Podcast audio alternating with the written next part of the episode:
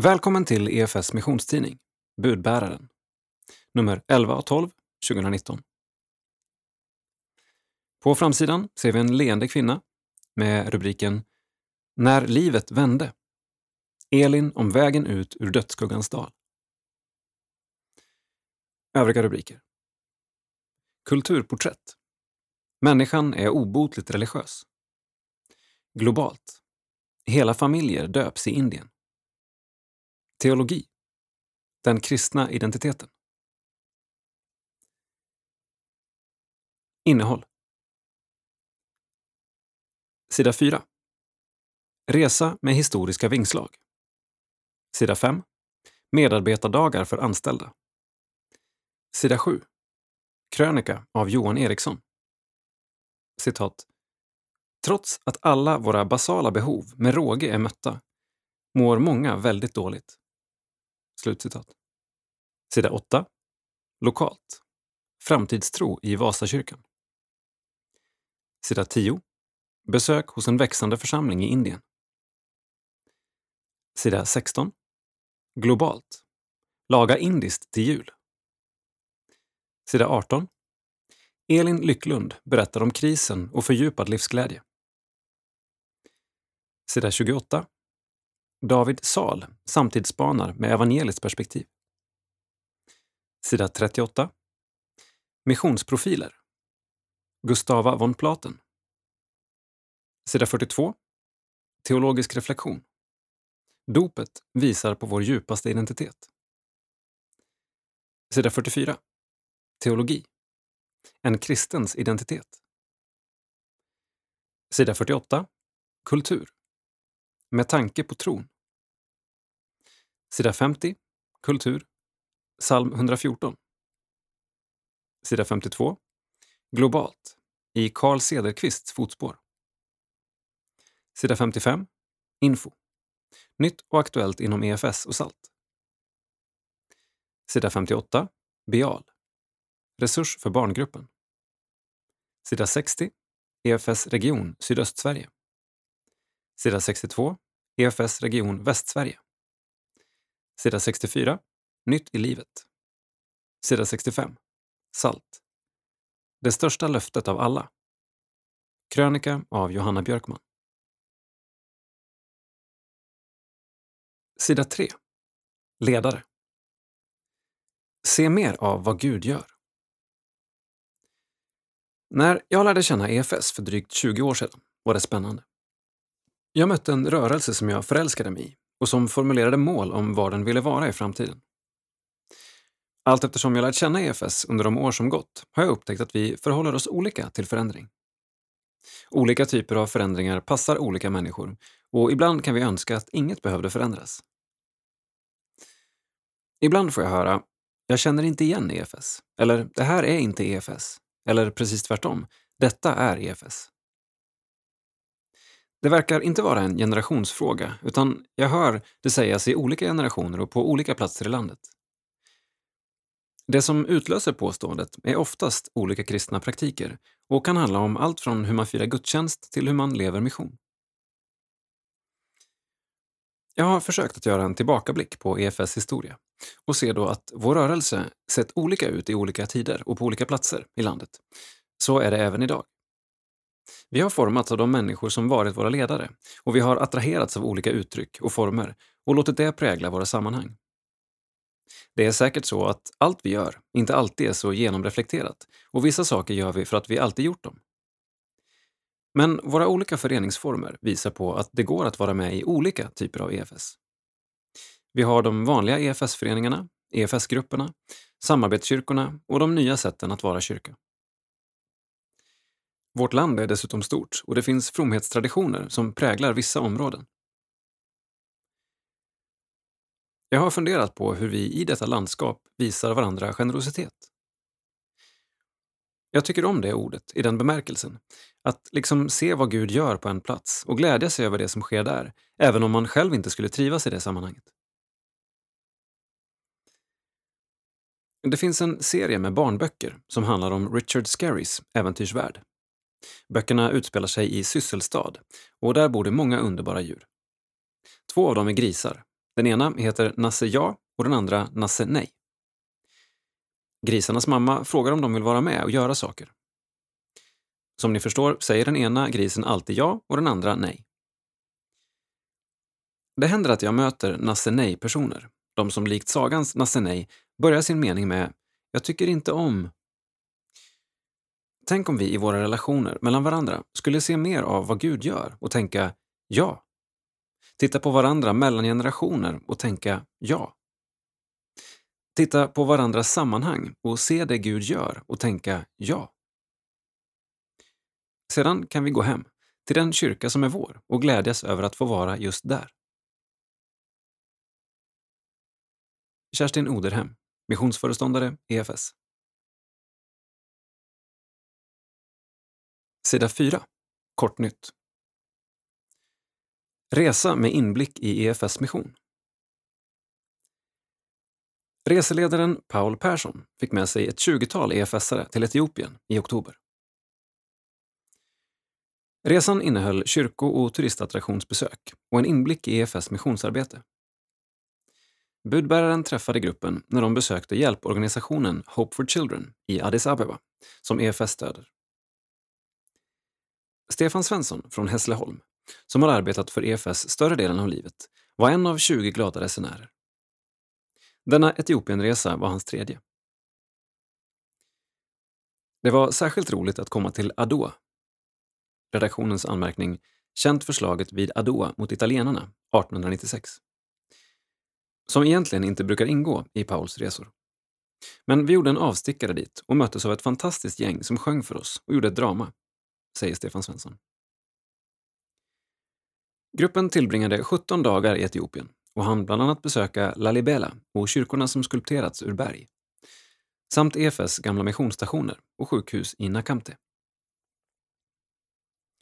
Med på resan var även Eva Ottestig från Uppsala som är född och uppvuxen i Addis Abeba och talar flytande amarinja. Hon flyttade till Sverige som 17-åring och var glad att vara tillbaka i Etiopien. En av kvällarna åkte vi hem till en av mina barndomsvänner här i Addis Abeba. Vi blev bjudna på middag och fick uppleva hur det är att leva som lokalbo, säger Eva Otestig. Årets insamlare gör det igen. Efter succén i januari med en utsåld konsert och över 70 000 kronor insamlade till EFS biståndsarbete på Afrikas horn fick Lutherska Missionskyrkans kör priset som Årets insamlare av EFS. Direkt efteråt kom folk fram och önskade att det här borde vi göra igen. Då var vi i Hagakyrkan för att både kör och orkester skulle få plats. Nu måste vi välja en större kyrka för att också publiken ska få plats, säger dirigenten Sven Fridolfsson. Årets konsert blir den 26 januari i Johannesbergskyrkan, Göteborg. Förutom ett antal solister kommer även en stor orkester att delta. Alla intäkter går även denna gång till EFS biståndsarbete på Afrikas horn. Det blir en psalmgala där du som publik får sjunga med i många av våra mest älskade psalmer tillsammans med kör, solister och stororkester, säger Rebecka Bramsved, som kommer att fungera som kvällens konferencier. Hon fortsätter. Det här kommer att bli en av årets höjdpunkter för mig.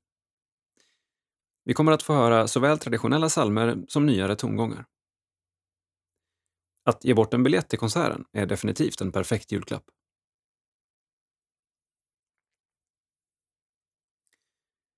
Gemenskap och inspiration. EFS och SALT-anställda från hela landet samlades till givande medarbetardagar i natursköna Bohuslän. Temat för dagarna var Människor och samhällen förvandlade av Jesus. Och det blev ett tillfälle att djupdyka i EFS vision. Dela gemenskap i bön, gudstjänster och över en kopp kaffe. Dave och Connie Patty samt Magnus Malm var några av de inbjudna talarna. Dave och Connie Patty är missionärer och arbetar för organisationen Joshia Venture i Tjeckien sedan drygt 25 år tillbaka. Joshia Venture arbetar för att se ungdomar komma till tro på och utrustas för Guds rike i östra och centrala Europa. Detta görs bland annat genom ett nära samarbete med lokala församlingar. Dave talade konkret och praktiskt på temat Leva mission, bland annat om hur man kan påbörja andliga samtal med människor. Connie Patty höll i ett välbesökt seminarium om bön och tillsammans talade de om familj och lärjungaskap. Magnus Malm är en uppskattad talare, författare och retreatledare. Under medarbetardagarna talade han om ledarskap i Jesu efterföljd och om att växa i lärjungaskap. En av kvällarna bjöds det på en festmiddag med efterföljande panelsamtal och musikunderhållning. Biskop Susanne, Nora Sandahl och artisten Uno Svenningsson deltog i ett samtal om tro. Uno Svenningsson var kvällens hemliga gäst och bjöd på uppskattad musikunderhållning. Glädjande är också att internationella gäster från EFS systerkyrkor i Malawi, Tanzania, Etiopien, Eritrea och Indien deltog vid EFS och SALTs medarbetardagar.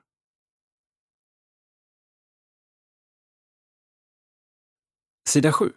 Krönika. Det är lätt att allt som hjälper mig att må bra upphöjs till avgudar, skriver Johan Eriksson. Jag och dopaminet. Dopamin är en av våra viktigaste signalsubstanser som är starkt förknippad med vårt psykiska mående. Dopaminet är också en utlösare av andra signalsubstanser, som till exempel endorfiner och adrenalin. För att förstå dopaminets funktion så är det lätt att peka på fenomenet förälskelse. När vi är nykära är vi som mest höga på just dopamin. Många beroendetillstånd kopplas till just dopaminet, som i praktiken är förutsättningen för vår förmåga att uppleva njutning. Vi lever i en tid då väldigt många, trots att våra basala behov med råge är mötta och utbudet på underhållning är närmast oändligt, mår väldigt dåligt. Dessutom är trycket enormt från vår tidsanda och omgivning på att vi ska må bra och söka lyckan. I den nya universalreligionen, som ofta kallas moralistisk terapeutisk deism, anges det centrala livsmålet till att bli lycklig och trivas med sig själv. I Luthers utläggning av första budet konstaterar han följande. En gud kallas det som man väntar sig allt gott av och som man i all nöd tager sin tillflykt till. Att hava en gud är alltså ingenting annat än att av hjärtat förtrösta och tro på honom, så som jag ofta har sagt, att allenast hjärtats förtröstan och tro gör både Gud och avgud. Om mitt eget goda mående upphöjs till det yttersta målet så är det lätt att allt som hjälper mig att må bra upphöjs till avgudar. Så och dopaminet. Eller rättare sagt, de beteenden, handlingar, upplevelser, relationer eller annat som frigör den oumbärliga signalsubstansen i mitt blodomlopp. Kanske också min tro och mitt gudstjänstliv påverkas. Lovsången blir en genväg till positiva känslor. Predikan blir en life coaching som styr mina tankar i positiv riktning. Den kristna gemenskapen förtränger i första hand min ångest och så vidare. Är det så att jag antyder att Gud skulle vilja att vi faktiskt mår dåligt och att lyckan i sig skulle vara något negativt? Absolut inte. Här är Guds ord närmast övertydligt. Jag vet vilka tankar jag har för er, säger Herren, nämligen fridens tankar och inte ofärdens, för att ge er en framtid och ett hopp. Jeremia 29.11 Ett bra exempel på vad jag är ute efter är när Jesus frestas i öknen och han svarar frestaren det står skrivet, människan lever inte bara av bröd, utan av varje ord som utgår från Guds mun. Matteus 4 och 4. Det vill säga, vi lever inte i första hand utifrån våra mänskliga behov, utan i förtröstan på Guds goda vilja för oss. Vi måste våga lita på Jesus när han lovar ”Min frid ger jag er”. Johannes 14 och 27. Johan Eriksson Chefredaktör, budbäraren. Sida 8. Lokalt. Vasakyrkan blickar framåt. EFS-föreningen Vasakyrkan i Umeå ska egentligen ha två präster i tjänst, men i dagsläget har de ingen. Trots vissa utmaningar är ordföranden P.O. Einemo optimistisk inför Vasakyrkans framtid. Text Jakob Arvidsson, Bild P.O. Einemo. P.O. har tillsammans med sin fru Kerstin varit medlemmar i Vasakyrkan sedan 1985. De var då nyinflyttade i Umeå och möttes av Bertil Johanssons, tidigare missionsföreståndare i EFS, varma leende och välkomnades till kyrkan. Här har vi faktiskt känt oss hemma och välkomna sedan dag ett, konstaterar PO, som just nu är inne på sitt fjärde år som ordförande i EFS-föreningen. I dagsläget har Vasakyrkan utmaningar som de aldrig haft tidigare, då båda prästerna, Senita Olsson och Isak Samuelsson, har sökt sig vidare till nya tjänster. Därmed står Vasakyrkan, en av de största EFS-föreningarna i Sverige, med sina 290 medlemmar, helt utan präster. Den sits vi hamnat i har på något vis gjort att det växt fram en helt annan medvetenhet hos oss. Vi har kommit ihop som församling och insett att vi måste be mer och söka Guds ledning i det som händer, säger P.O. Einemo och fortsätter. Vi klarar ju av det mesta med ideella krafter, såsom att annonsera, affischera och annat administrativt. Därför vill vi vara noga med att säga att den präst som kommer till oss främst kommer att få vara församlingsherde och sköta den pastorala biten. Det är lätt att tänka att den speciella situationen sprider en viss osäkerhet. PO blundar inte för utmaningarna, men vill snarare lyfta fram att Vasakyrkans väg framåt diskuteras med optimistisk grundton. Likt en vågskål står vi helt klart och väger. Vilket håll ska vi egentligen gå åt? I slutändan landar våra diskussioner i att vi måste bli mer Jesusfokuserade. Vasakyrkan ligger mitt på Vasaplan, som är det stora busstorget där alla bussar stannar. För att nyttja det optimala läget har Vasakyrkan alldeles nyligen inlett ett diakonalt samarbete med Svenska kyrkan och diakonen Anna Saxin, där de på fredagar delar ut kaffe till förbipasserande vid kyrkans entré. En verksamhet som fått namnet På trappan. Diakonala satsningar har diskuterats länge, men vi har varit för dåliga på att verkställa det. Det här känns i all sin enkelhet helt rätt och är också en följd av att vi är öppna för att gå nya vägar och pröva det som Jesus vill för att nå ut med budskapet utanför våra kyrkdörrar. De senaste åren har medlemsantalet sjunkit i kyrkan, men det är inget som ordföranden lägger någon större vikt vid. Det viktiga är ju inte medlemsantalet, utan att människor hittar till Jesus. Vi vill fortsätta ha en inre gemenskap och vara en öppen, generös kyrka som välkomnar. Samtidigt måste vi bli mer utåtriktade än vi varit tidigare. Vi ser fram emot fler ekumeniska satsningar där kyrkorna i Umeå går samman för att tillsammans visa på Kristi kropp i staden. Vid en gudstjänst nyligen skulle PO utlysa att det behövdes ännu fler frivilliga till ett flertal administrativa uppgifter i kyrkan. Med lite bekymrade steg gick han upp till predikstolen och berättade om läget. Jag var lite förtvivlad, för det hade varit svårt att få ihop namn. Men den söndagen var det sex nya som skrev upp sig för engagemang. Det visar på att det just nu finns en positiv anda i hela föreningen som är påtaglig. Vi är så många ideella som vill så mycket. Det här är en församling som vill lyfta fram att Jesus ska vara i centrum, både i kyrkan och i staden. Sida 10. Globalt. Första uppslaget är en stor bild på en grupp väldigt glada människor med en kvinna i gult längst fram. Rubriktexten Under budbärarens resa till Indien i somras besökte vi församlingen i Bandara som tillhör Evangelical Lutheran Church, ELC, i Madhya Pradesh-regionen, MP. Som bilden vittnar om fick vi ett fantastiskt mottagande av prästen Stuti Devdas Sontake i gult och den starkt väckelsepräglade församlingen. Bara under det senaste året har de döpt ett 50-tal personer. I flera fall har hela familjer omvänt sig från andra religioner och blivit kristna. Text och bild Jakob Arvidsson. På nästa bild ser vi en grupp mammor med barn sittande på golvet längst fram i kyrkan med texten Gemenskapen i Vandaras församling är stark. De samlas för bön och lovsång varje vardag mellan 21.00 och 23.00. Församlingen är inte bara min församling, de är min familj också. Kvällsbönerna är viktiga för oss och vi sjunger, ber och delar olika bibelord och vad Gud gör i våra liv. Säger prästen Stuti Devdas Sontake, som varit präst här sedan 2017. Innan det var hennes far Vijay Hanspal präst här i 33 år. Det är en ära för mig att få bygga vidare på det som min far påbörjade.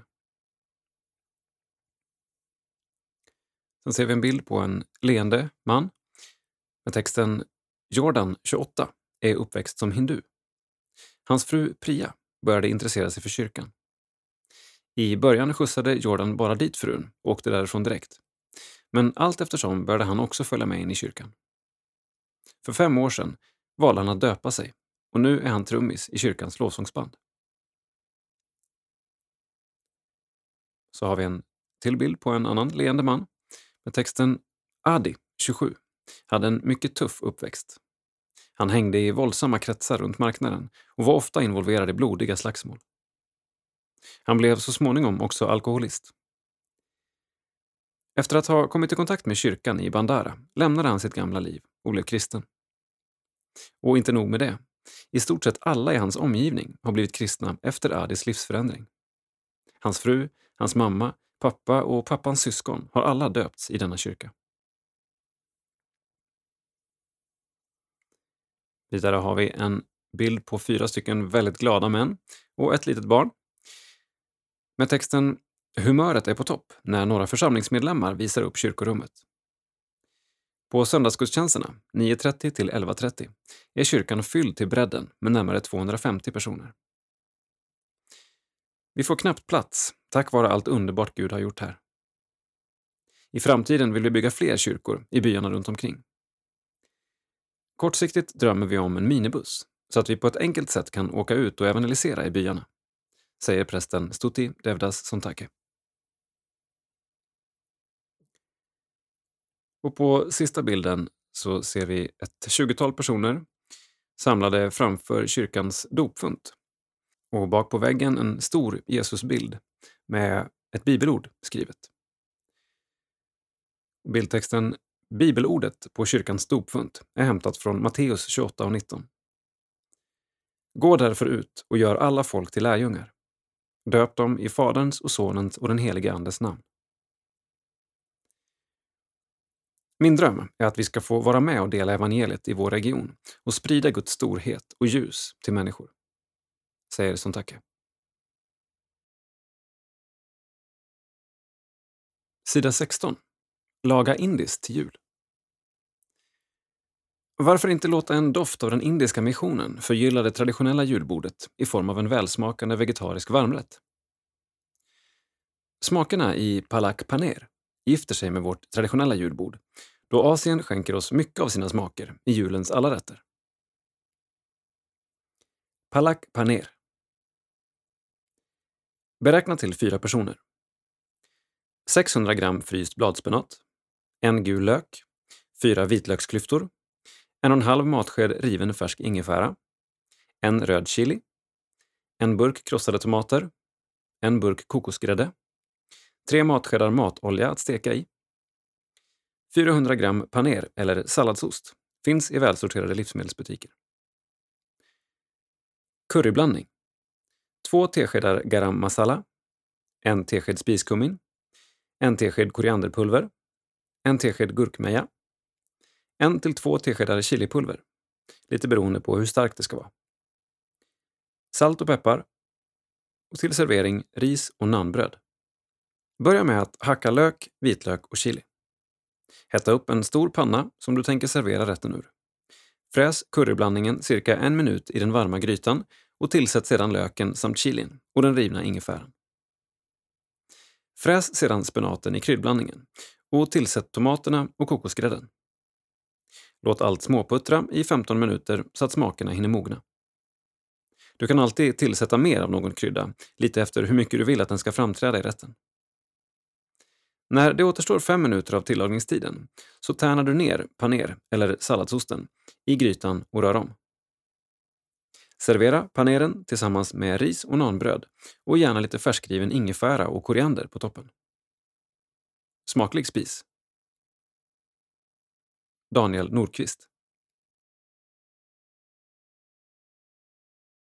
Sida 18 Porträtt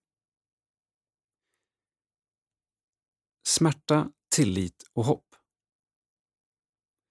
När luftslotten rasar och sagan är slut finns det ändå hopp. Prästen Elin Lycklund Ljunggren har inte bara överlevt cancerbehandlingar och skilsmässa. Idag vågar hon predika om sin dödsångest och har också fått en djupare livsglädje och trygghet. Text Marie Stark. Bild Jakob Arvidsson. En kris kommer sällan ensam. Elin Lycklund Ljunggren blev drabbad av tre. Men det började som i en saga. Hon träffade sin första man 2008 och livet kändes perfekt. Jag var 28 år, naiv och jättekristen. Jag trodde att vi var menade av Gud och att min lycka var beroende av yttre omständigheter, berättar Elin Lycklund Ljunggren från Allingsås. Hon var på god väg att uppnå sina mål. Ett traditionellt kristet äktenskap med barn, ett lyckat yrkesliv som präst inom Svenska kyrkan och EFS och det hus hon hade drömt om. Att jag skulle få vara frisk och leva till att medellivslängden för svenska kvinnor i Sverige var uppnådd var helt självklart och något jag tog för givet. Men drömmen om en traditionell kärnfamilj gick i kras. Hennes man kunde inte bli pappa. De bestämde sig för att adoptera och fick gå igenom en komplicerad adoptionsprocess. Efter fem års otålig väntan kom glädjebeskedet. En liten kille från Taiwan skulle bli en del av deras familj. Vi flyttade in i ett nytt hus och jag vet att jag tänkte, nu är allt perfekt i livet. Men bara en månad senare upptäckte hon en knöl i vänstra bröstet. Bröstcancer. Följderna blev svåra. Operation, strålning, cellgiftsbehandling, tappade kilon och hårtussar. Adoptionen fick avbrytas. Den lille killen från Taiwan fick komma till en annan familj. En ny adoptionsprocess inleddes och hon skickade in nya papper. Men hon hann knappt bli frisk förrän den riktigt stora chocken kom. På ett väldigt dramatiskt sätt fick hon reda på att hennes man ville skiljas och att adoptionen skulle avslutas i ett svep. Hennes första reaktion var att han fått en depression. Men när innebörden började sjunka in kom den riktigt stora krisen. Det var mycket värre att bli sviken och lämnad än att få cancer. Jag låg bokstavligt talat och grät i fosterställning tills en vattenpöl uppstod på mitt badrumsgolv. Att vara präst i ett mindre samhälle har sina fördelar och nackdelar. När krisen slår till kan det kännas som om alla vet allt. Och så var det på sätt och vis. På omvägar kom det fram att hennes man träffat en ny. Och okända människor kunde komma fram och krama henne i mataffären. Min kris var mångas kris på gott och ont. Inte minst kyrkans stöd blev oerhört viktigt. Där mötte jag Kristi kropp i systrar och bröder som väldigt mycket bar mig fram genom det svåra. Kroppen var tydligt märkt av cancerbehandlingen. Hon minns ett särskilt tillfälle då hon stod naken framför spegeln i badrummet och insåg att hon nästan såg ut som ett av offren från Förintelsen. Grå, skallig, mager och utan muskler. Att i det läget bli lämnad väckte så mycket i mig. Man kan inte tvinga någon att älska en, men då var det inte mycket kvar av mig. Jag trodde aldrig att jag skulle få leva med en man igen, eller kunna arbeta som präst. En natt tog Elin sin bil och körde runt planlöst. Hon hade ingen aning om var hon befann sig eller hur länge hon hade kört. Hon försökte gråta, men det fanns inte mycket ork kvar till att gråta och sörja. Jag satt i min bil, parkerad klockan två på natten vid en kyrkogård och visste inte vad jag skulle göra eller vart jag skulle köra.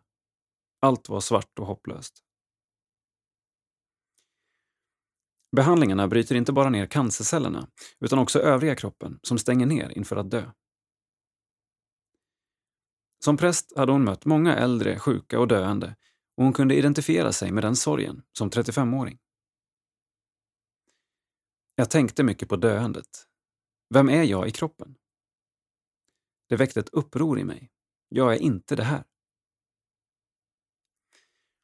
Ganska snabbt gick hon tillbaka till sin tjänst som präst. Kanske för snabbt. Samtidigt bodde hon i samma församling som hon jobbade och var ändå omgiven av sina församlingsbor. Det finns ett syskonskap i att vara människa vilket gjorde det lättare att möta sjuka och gamla än att möta de som var distanserade från smärta och brustenhet. Vad gjorde då allt det här med hennes relation till Gud? Det är ju inte helt självklart att prästkragen bär stadigt när livet går sönder. Jag behövde göra upp med mycket av min syn på Gud, livet och döden. Hur kunde detta hända mig? Jag tror inte att Gud skickar sjukdomar, men vad säger det om Gud om jag skulle dö nu? Tror jag verkligen på ett evigt liv? Varför är jag då rädd för att dö? Hon drabbades av dödsångest och var tvungen att gå in i den. Även om hon hade en stark och självklar tro. Men samtidigt som allt skakade fanns relationen till Jesus väldigt påtagligt närvarande. Jag ringde en äldre kvinna som sa Ta Jesus i handen. Och det gjorde jag. Rent konkret. Jag som var så van att prestera fick en helt ny självklarhet i min tro. En läkare frågade hur hon kunde vara så lugn. Jag svarade att jag överlämnar allt det här till Gud. Kanske låter det klyschigt, men jag kände att tron bar mig. Även om omständigheterna hade kunnat knäcka mig. Allt jag hade varit så glad för ett år tidigare var mer eller mindre borta. Men när den värsta chocken hade lagt sig insåg jag att jag inte behövde något av detta för att vara lycklig. Vi sitter på Bagdad Café i Medelhavsmuseet i Stockholm, omgivna av värdefulla och unika föremål som räddats ur ruinerna. Precis som det kan vara i livet. Mitt bland spillrorna och de krossade drömmarna kan något nytt och värdefullt uppstå. Ur spillrorna steg en kvinna fram som var jag. Som var den jag egentligen var. Befriad från så många av mina egna förväntningar. Befriad från rädsla och skam. En del vänner stod stadigt vid hennes sida under motgångarna. Andra försvann och hon har fått jobba med att förstå att människor är olika rustade att ta hand om svårigheter och motgångar i livet. Alla har inte kapacitet till att härbärgera det svåra och jag kan inte kräva det. Men det fanns också bekanta som klev fram och överraskade. Bekanta som blev nya vänner. Vänner som hon kunde ringa till och både gråta och skratta med. Bland annat kvinnor med liknande erfarenheter och som klarat av att hantera de svåraste frågorna. Hennes självbild har förändrats från att vara prestationsinriktad och ambitiös. Tidigare strävade hon efter framgång och lycka genom yttre omständigheter som jobb, äktenskap och familj. Men när allt rasar, vad finns det då kvar? Vem är jag då? Hon minns så tydligt hur människor tittade bort och inte såg henne i ögonen då hon blev körd i rullstol genom sjukhusentrén. Ett helt annat bemötande än då hon varit där som präst. Den som reste sig ur rullstolen var en starkare person, men den styrka jag har är inte beroende av att lyckas eller av yttre omständigheter. Jag har fått erfara att min styrka håller, även när allt rasar. Och nu är jag en mycket tryggare och friare person. Samtidigt är mitt liv ingen saga. Alla luftslott är borta. Jag har fått en krassare syn på livet och vet att cancern kan slå till igen. Livet har även inslag av vemod och livets skörhet. Hur öppen kan man vara som präst inför sin församling i sina motgångar? Ganska mycket, anser Elin. Från början kanske mest i personliga samtal, men numera även i predikningar där hennes erfarenheter ibland lyser igenom. Framförallt är jag säkert mycket rakare och modigare. Jag har blivit mycket mer allergisk mot floskler och vill att mina predikningar ska vara förankrade på djupet. Tyvärr tycker hon inte alltid att kyrkan bemöter de stora livsfrågorna ordentligt och hon menar att kyrkan har ett ansvar att möta de svåra frågorna utan omvägar. Hur många predikar om dödsångest eller om hur det är att bli lämnad? Jag har fått hjärta för att vi som kyrka behöver förbereda människor på att dö. Vi är alla döende. Även präster behöver jobba med sin dödsångest så att vi vågar gå med människor i det allra svåraste. Sin egen dödsångest har hon predikat flera gånger om och har bara fått positiv respons. Hon har också märkt i själavårdssamtalen att de som söker samtal är fler. Det som driver mig att dela med mig av min historia är hoppet som jag kan få förmedla. Att livet kan bli gott igen. Oavsett vilken smärta vi gått igenom kan Jesus hjälpa oss att hela alla sår. Det omöjliga kan faktiskt ske. Alla blir ju inte friska. Hur förhåller du dig till att det inte alltid blir bättre? Nej, alla människor blir inte friska. Alla finner inte en livskamrat och alla får inte långa liv. Men det kan bli gott ändå. Och någonstans väntar också evigheten som det ultimata hoppet. Det var en lång process innan hon vågade hoppas på att träffa en ny man. Att ens tänka tanken på att ge sig in i något nytt och släppa in någon på djupet. Vändpunkten kom från ett oväntat håll. När jag satt i kyrkan och bad kom en konfirmand fram, satte sig bredvid och viskade till mig Jag tror att Gud vill ge dig det du längtar efter. Och miraklet skedde. Jonas, som hon känt som vän, studiekamrat och prästkollega i många år, tog kontakt och bit för bit släppte hon in honom i sitt liv. Idag är de gifta och väntar sitt första barn. Det var absolut inte en självklarhet att försöka få barn. Det kräver mod att välja att gå in i något på nytt igen. Många blir också infertila av cancerbehandlingen. Att en gång ha fått en cancerdiagnos innebär att hon resten av livet lever som om det fanns en osäkrad handgranat i handväskan. Sjukdomen kan komma tillbaka när som helst. En risk som hon helt enkelt får leva med. Jag tänker som Luther. Även om jag visste att jorden skulle gå under imorgon så skulle jag plantera mitt äppelträd idag. Oavsett vad som händer vilar jag alltid i Jesu händer. Eftersom livet är utmätt fokuserar hon på att ha goda relationer runt sig och leva det bästa liv hon kan. Men hon har ingen lista på saker hon måste uppleva och försöker inte alltid fånga dagen. Något som lätt kan bli en prestation i sig. Jag vill bara leva och öva mig i att stå med ena foten i vetskapen om att varenda människa på jorden är döende och att vi för varje andetag närmar oss vårt sista. Och att med andra foten stå i tillit och bara enkel glädje över allt det fantastiskt goda jag får vara med om. Att sitta framför min kamin om kvällarna. Att mata mina höns ur handen. Att få somna på min makes arm och lyssna till hans hjärtslag. Att få känna mitt lilla barn sparka i magen. Jag har ingen aning om vad som kommer hända imorgon. Och det är okej.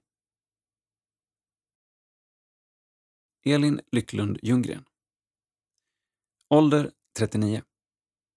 Familj, maken Jonas och första barnet på väg. Bor på landet utanför Östakulle, Allingsås, med laggård, hönshus och vedbod. Än så länge bara höns, men funderar på att utöka med får. Sysselsättning? Präst i Furulunds församling i Partille och styrelseledamot i EFS. Tidigare yrke? Kyrkomusiker. Fritidsintressen. Musik, konst, historia, litteratur och naturen.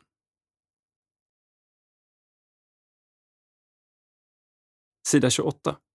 Kulturporträtt. Människan är obotligt religiös. Har karriär, föräldraskap, teknologi, politik och romantik blivit samtidens nya religion? Budbäraren mötte David Zahl från Mockingbird Ministries i New York. En man som har fått ett stort gehör för sina relevanta samtidsspaningar. Text Magnus Persson. Bild Johan Eriksson och Jakob Arvidsson. Försöker nutidsmänniskan att formulära en sekulär men religiös berättelse om sitt liv i vilken de söker att finna försoning för skuld och bekräftelse på att hon äntligen är bra nog? Det är intressant att se hur den samtida universella längtan hos människan inte främst är att vara lycklig eller respekterad, utan snarare att vara nog. Alltså vad religion i allmänhet och kristendom i synnerhet kallar för att vara rättfärdig. När den sekulära tidsandan trängt religionen åt sidan har det uppstått ett vakuum som gör att människan vänder sig till alla möjliga vardagliga fenomen med religiös frenesi. Vanliga aktiviteter förvandlas till arenor för prestation, där hon försöker bevisa sig som tillräcklig, okej okay och godkänd. Orden kommer från David Zahl, en amerikansk prästson som under det senaste dryga decenniet byggt upp en kristen organisation som utifrån ett evangeliskt perspektiv kommenterar samtida kulturfenomen. Vid tiden för vårt möte befinner vi oss på deras årliga konferens i New York City som samlar drygt 400 deltagare. Inte sällan anklagas kyrkan och kristna konferenser för att sakna relevans och vara hopplöst interna och verklighetsfrånvända. Men på den här konferensen korsar Broadway och Calvary, Golgata på svenska, både symboliskt och bokstavligt varandra. Skickligt uttyds ropet efter nåd och viljan att rättfärdiga sig själv i hela spektrat från essäer i The New Yorker till Netflix-serier. Budbäraren får en intressant pratstund med David.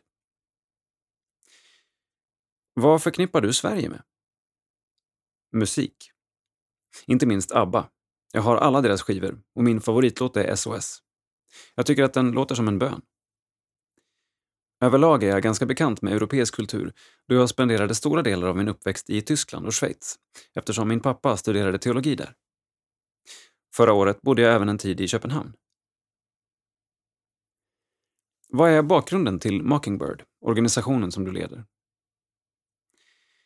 Vi var fyra unga män här i New York City som för 12 år sedan längtade efter att kommunicera en starkt nådebaserad och Kristuscentrerad kristendom till unga vuxna.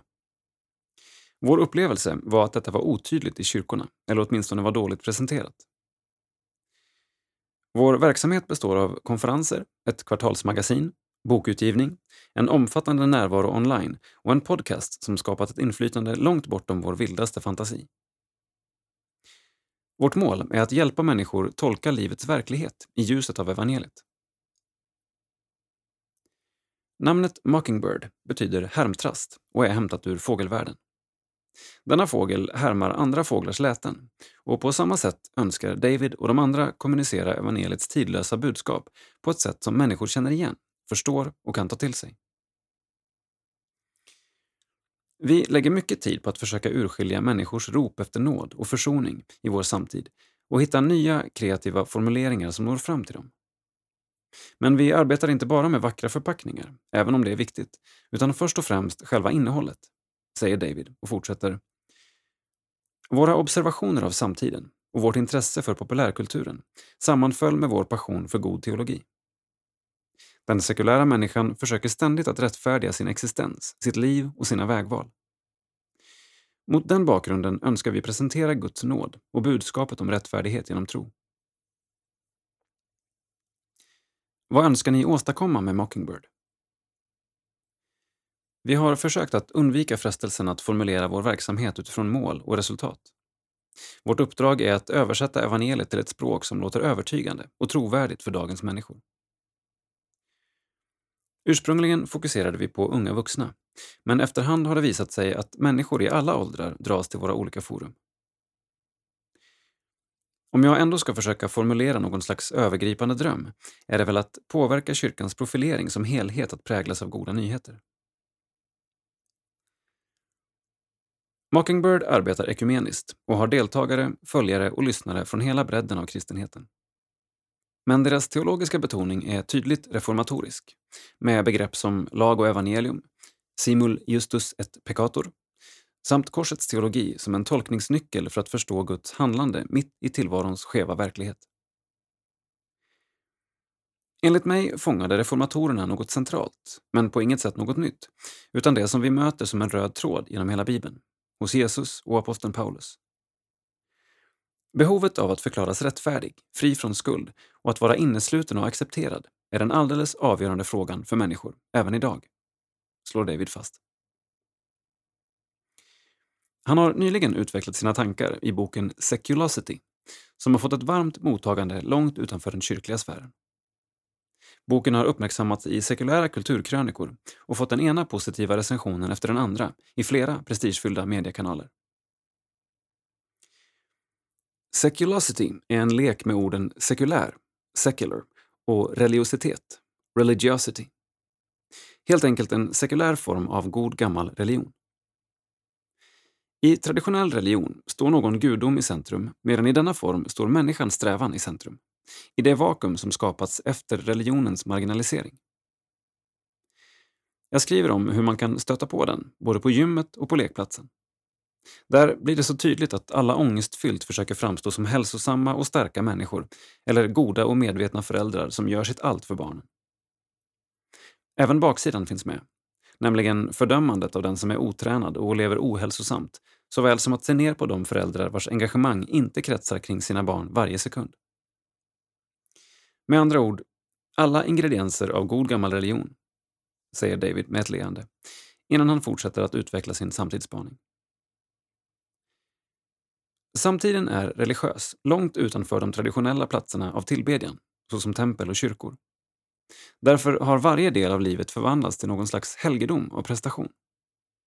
Man söker intensivt att uppfylla all rättfärdighet och hänger sig åt religiös hängivenhet för att framstå som en duglig och tillräcklig människa. Jag kallar fenomenet ersättningsreligioner, vilket i sin tur kan liknas med typ ersättningsmåltider. Vi kan inte förneka vår hunger, men istället för att äta riktig mat har vi ersatt det med någon slags soppa som effektivt ska skänka oss en känsla av mättnad. Utveckla gärna. Hur ser du olika tecken på detta i vår samtid? Jag brukar säga att vi är alla upptagna med att skapa the justifying story of our life. Alltså en berättelse om vem jag är, vad som hänt mig och hur jag lever mitt liv. Vilken också ska bekräfta och rättfärdiga min existens. Detta blir alldeles extra tydligt i de sociala mediernas tidsålder, där vi publicerar våra liv i små texter och bilder i hopp om människors erkännande. Detta istället för att tolka livet och finna sig själv i Bibelns stora berättelse. David talar varmt om varje människas behov av att möta en bekräftande kärlek mitt i ett samhälle som mer och mer präglas av skam. Men han har även ett budskap som på ett befriande sätt kan bekräfta människans skuld och synd, utan att utsätta människor för ytterligare press och kritik, men som pekar på den försoning som finns i Kristus. Alltså en rättfärdighet som inte bygger på människans prestation, att hon äntligen har gjort nog och således förtjänar Guds erkännande och kärlek. Utan en rättfärdighet som skänks henne av nåd och visar på att hon redan är högt älskad. David Zahl Ålder 40 år. Familj, gift och två barn. Bor i Charlottesville, Virginia. Arbetar som predikant inom den episkopala kyrkan. Skribent, författare och leder organisationen Mockingbird Ministries. Aktuell. Med boken Seculosity. How Career, Parenting, Technology, Food, Politics and Romance became our new religion and what to do about it. Fortress Press och podcasterna The Mockingcast, talkshow podcast, och The Mocking Pulpit, predikningar. Webbsida mbird.com. Då ser vi en bild på en kyrkobyggnad med en vit flagga med rött kors och texten Calvary Church på Manhattan är en av många vackra kyrkobyggnader som numera är inträngda bland stadens alla skyskrapor. Och till sist ser vi en bild på en mäktig entréport till en annan kyrka med texten Mingel utanför St. George Episcopal Church. Platsen där David Saul och Mockingbird anordnade konferensen Beyond Deserving med temat Hopp i en värld full av prestation. Sida 38. Missionsprofiler. Hallå där, Martin Nilsson som har sammanställt en serie artiklar om kvinnliga EFS-missionärer som kommer att publiceras i Budbäraren.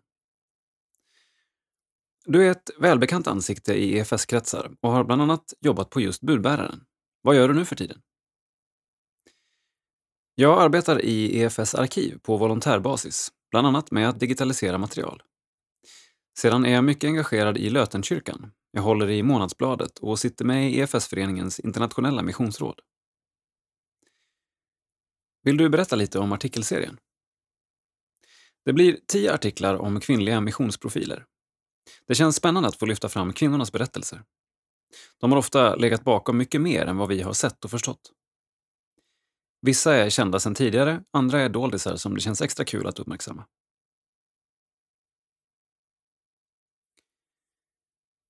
Gustava von Platen Gustava von Platen är först ut i budbärarens nya artikelserie om kvinnliga missionsprofiler genom EFS historia. Text Ingrid Kågedal. Bild EFS arkiv. Gustava döljs ofta bakom formuleringen Bengt Peter Lundahls första hustru, när hon omnämns i missionsskildringar som berättar om pionjärtiden i Eritrea. Gustava föddes 1839 i Ängelholm. Hon började skolgången i Cecilia Fryxells nystartade skola i Helsingborg och fortsatte sedan även att studera vid hennes lärarinneseminarium i Karlslund utanför Västerås. Under tiden på seminariet kom Gustava i kontakt med kristen tro. Det var där jag lärde känna Herren, ty i mitt hem var han en okänd gud, skriver Gustava i ett brev. Som nyutexaminerad arbetade hon som privatlärare för sin farbrors yngsta dotter och ytterligare en flicka vars bror var Bengt Peter Lundahl. Tycke uppstod mellan honom och Gustava, men eftersom Lundahl gick på Johannelund för att bli missionär så måste deras förlovning först godkännas av Missionsinstitutets styrelse. Tre missionärskandidater var redan utsedda att skickas ut till Ostafrika hösten 1869. Den 16 november avreste Gustava tillsammans med dem. Hon skrev dagbok och det går därför att följa dem på deras färd med tåg genom Europa och med båt till Alexandria och Suakin. Gustava hade fina språkkunskaper och fick god kontakt med andra resenärer och kunde förmedla både nyheter och goda råd till bröderna. Förutom att hon höll modet uppe när de ibland drabbades av missmod. I Eritreas högland väntade fem missionärer. En av dem var Lundahl. Alla var de medtagna efter en lång och påfrestande flykt från Kunama. Men innan de tre resenärerna nådde fram väntade först två långa strapatsrika färder med kamel genom öknen. Gustava beskriver livfullt, med humor och med gott humör, alla vedermödor. Väl framme fick Gustava dela bostad med de sju övriga missionärerna, flera av dem sjuka. De fick bo i ett stenhus, avdelat i två rum. Huset var till hälften nedsänkt i marken och taket läckte. Allt hade blivit helt annorlunda än Gustava tänkt sig. Snart fick de uppleva det slags oroligheter som med jämna mellanrum drabbade byarna. När invånarna inte hade betalat skatt kom skattehövdingen med sin här. Byn skövlades och kvinnor och barn måste fly. Resenärerna hade anlänt 26 juli 1870 och redan nästa dag fick Gustava ta hand om hela hushållet. I mitten av augusti insjuknade hon i feber och blev snart allt sämre och fick feberyrsel och hallucinationer. En månad efter ankomsten firades ändå bröllop mellan henne och Lundahl, fastän båda var sjuka. I början av december reste Lundahls ner till Massawa. Gustava hoppades att de skulle få stanna där för att starta en skola. De skickade en förfrågan till Sverige och började genast undervisa två av sina tjänare. Den ene, Nesib, var den som efter sitt dop kom att få namnet Onesimus. I vardagen hade de stor hjälp av Abu Bekr, tolken som förutom arabiska och amhariska också talade franska. Inte minst viktig var han för Gustava, som då kunde göra sig förstådd hos tjänarna. Skolans första elever var slavbarn som lämnats till missionen av myndigheterna. Så småningom fick Lundahls även ta hand om abessinska barn som kommit ner från svälten i höglandet. Det blev ingen enkel uppgift att få dessa elever med olika bakgrund att fungera tillsammans. Gustava skötte skolhushållet och delade ansvaret för skolbarnens uppfostran och utbildning med Lundahl, som huvudsakligen hade hand om elevernas utbildning i vad Bibeln säger om kristen tro. Efter en tid blev Lundahl alltför svag för att arbeta eller studera amhariska. Gustava och en nyanställd abessinsk lärare fick dela upp hans lektioner mellan sig. Det var viktigt att lära alla barnen läsa så att de på egen hand skulle kunna se vad som stod i Bibeln. En del av dagen använde Gustava annars till att sy och laga kläder och hon lärde både pojkar och flickor att sy. Hon fick särskilt ansvar för en liten abessinsk flicka som snabbt lärde sig både amhariska och tigrinja och snart även förstod svenska. Hon kom senare att gifta sig med Onesimus. I december 1872 reste den gravida Gustava mot Alexandria för att nedkomsten skulle ske där. Hon hann bara till Suez innan hon fick förlösas i ett tält efter att ha tvingats avbryta karantänvistelsen ombord på båten. Barnet, en pojke, dog efter ett par timmar och tre dagar senare slutade även Gustava sina dagar den 30 december 1872. Gustava hade alltid varit angelägen om att det även skulle byggas en flickskola. Denna önskan blev hennes testamente. I januari 1876 antogs den första flickan till skolan. Det här var utdrag ur Gustavas livshistoria. Under 2019 utkom Ingrid Kågedals bok om Gustava på budbäraren EFS läser. Sida 42. Teologisk reflektion. Dopets Kristusklädnad. Dopets samhörighet med Kristus ikläds vi utan egen förtjänst och den avtäcker vår djupaste mänskliga identitet. Skriver biskop Karin Johannesson. Text Karin Johannesson. Illustration Benjamin Kruse. Åh nej! Sätt inte på dig den där tröjan. Det kommer att leda till olycka för hela din familj. Expediten på den amerikanska Walmart-butiken spärrar upp ögonen. Hon pratar snabbt och intensivt. Jag har hittat en vinröd tröja på extrapris. Washington Redskins står det på t-shirten. Av trycket framgår det att det är ett lag som spelar amerikansk fotboll. Jag bryr mig inte ett dugg om sporten, men jag gillar färgen och priset. Expediten vill få mig att förstå att det här inte bara handlar om en tröja. Det handlar om identitet, om vem jag är, vem jag tillhör och vilka som jag hör ihop med. Den här tröjan är inte bara ett skinn som du sätter på dig. Den förändrar dig inuti, den omskapar ditt hjärta. Jag begriper inte allt som hon säger, men jag förstår att jag ska köpa tröjan av en annan expedit. På väg hem till mitt boende i First Trinity Lutheran Church funderar jag över vad jag har varit med om. Jag vet att ordet identitet kommer från latinets identitas, som betyder samma eller densamma. Tänkte sig verkligen den upprörda expediten att jag blir en annan om jag sätter på mig en vinröd tröja med en indian på? Av och till under kyrkans historia har frågor om kristen identitet vållat betydligt allvarligare dispyter än det meningsutbyte som mitt val av t-shirt gav upphov till. Under reformationstiden gick diskussionsvågorna höga kring frågan om den kristna människans identitet är något som hon ikläds eller något som snarare avtäcks. För många evangelisk-lutherska reformatorer var det självklart att den kristna människans identitet, det som gör henne till en kristen människa, är Kristi rättfärdighet som hon ikläds. Kristi rättfärdighet tillräknas människan och gör henne till en ny människa genom att den täcker över och sedan omvandlar den i synd fallna och olycksdrabbade människan. Anledningen till att jag befinner mig i Washington DC är att jag intresserar mig för en 1500-tals reformator som tänkte annorlunda. Sveriges kristna råd har gett mig ett ekumeniskt stipendium för att jag ska kunna besöka biblioteket i Whitefriars Hall och lära mig mer om karmelitnunnan Teresa av Avila 1515 till 1582. Teresa föreställer sig att Jesus finns i varje människas själ eftersom varje människa är skapad till Guds avbild. Gud är treenig och treenig Gud deltar till fullo i hela sitt skapelseverk. Därför finns det spår av Sonen i själva skapelsen och i den mänskliga identitet som vi delar med varandra. När Kristus visar människan vem Gud är och vem hon själv är så framträder hennes skapelsegivna gudstillhörighet på samma sätt som pH-värdet när man gör ett lackmustest.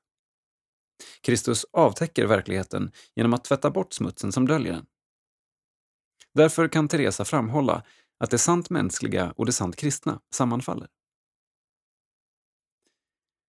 På infarten till Whitefriars Hall möter jag en karmelit som hälsar glatt. Han bär en brun tröja som man kan beställa på nätet. Det finns en hel sajt som säljer kepsar, t-shirts, vattenflaskor och nyckelband till de som hejar på eller tillhör karmelitorden. I reklamen används en slogan som anknyter både till färgen på ordensdräkten och till det kontemplativa ideal som utmärker karmeliterna. Be calm and wear brown. På svenska ungefär Var lugn och klä dig i brunt. Klädkoden har förändrats sedan sist jag var här. Då gick bröderna i civila kläder, särskilt i halloween-tider eftersom ordensprovinsens ledning en gång hade misstagits för ett utklätt följe av fiktiva munkar på väg till en fest i Las Vegas. Bildligt talat omförhandlas kyrkliga klädkoder ovanligt intensivt i vår tid eftersom sekulariseringen tilltar. När allt färre svenskar identifierar sig med någon specifik religiös tradition blir det för vissa av oss mer betydelsefullt att det syns utanpå att vi är goda kristna. Identitet vantolkas emellanåt som något som särskiljer och våra försök att stå upp för det som vi uppfattar som en utrotningshotad men äkta kristen identitet bidrar ibland till en ogynnsam segregation också inom kristenheten. Jag är högkyrklig. Jag tillhör EFS. Eller jag har min hemvist i regnbågsmässan. Olika identitetsmarkörer används för att andra, och kanske också jag själv, ska förstå vilka kristna kretsar som jag identifierar mig med. Paulus fråga om Kristus har blivit delad är fortfarande högaktuell. Första Korintierbrevet 1 och 13. Och hans svar behöver få vara utgångspunkten för alla våra reflektioner kring vad kristen identitet innebär. I dopet ikläds vi Kristus. Galaterbrevet 3 och 27. Vi ikläds inte en supportertröja för den kristna riktning som dopet skedde i. Sådana tröjor kan vi ta av eller på efter eget tycke och smak. Det kan vi inte med dopets Kristusklädnad. Dopets samhörighet med Kristus ikläds vi utan egen förtjänst och den avtäcker vår djupaste mänskliga identitet. Det är därför som Paulus menar att andra identiteter än dopets tillhörighet till Kristus har spelat ut sin roll om vi betraktar varandra eller oss själva i dopljusets sken. Galaterbrevet 3.28. Nu är ingen längre karmelit eller lutheran, pingstvän eller baptist, liberalteolog eller gammalkyrklig. Alla är vi ett i Kristus Jesus.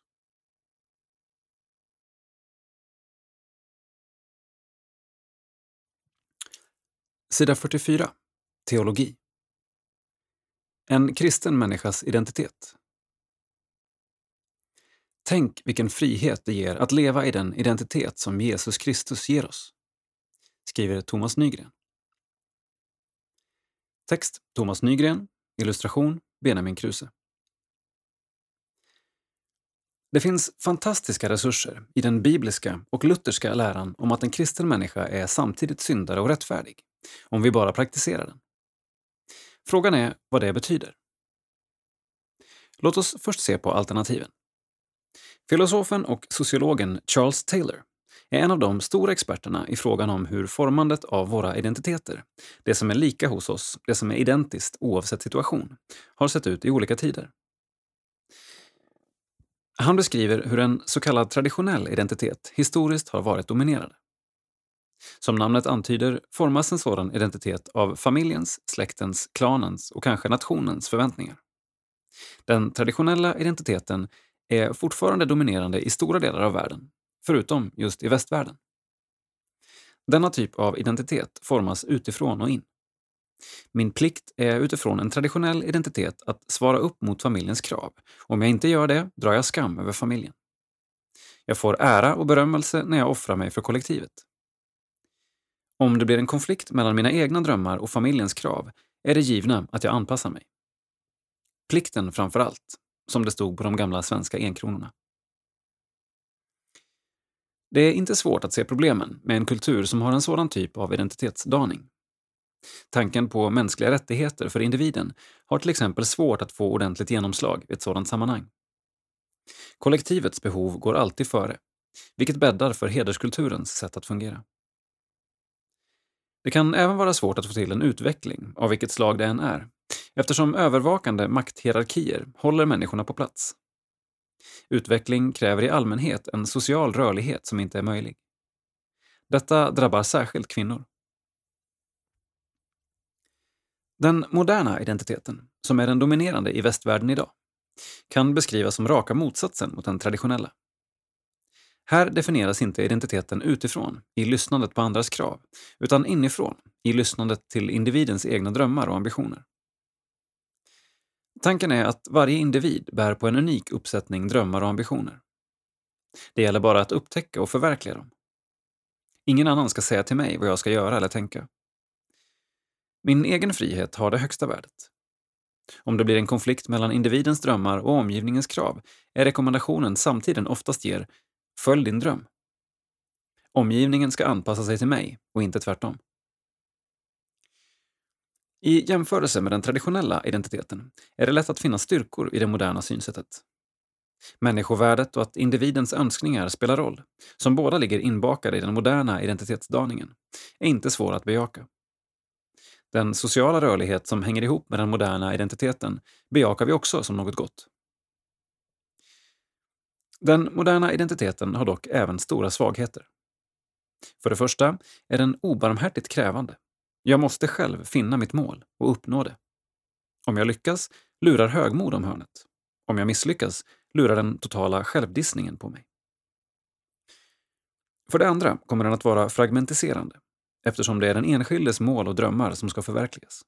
De kollektiva strukturer som bär upp samhällen och gemenskaper blir ointressanta. Det blir enbart rättigheterna och inte plikterna som blir viktiga.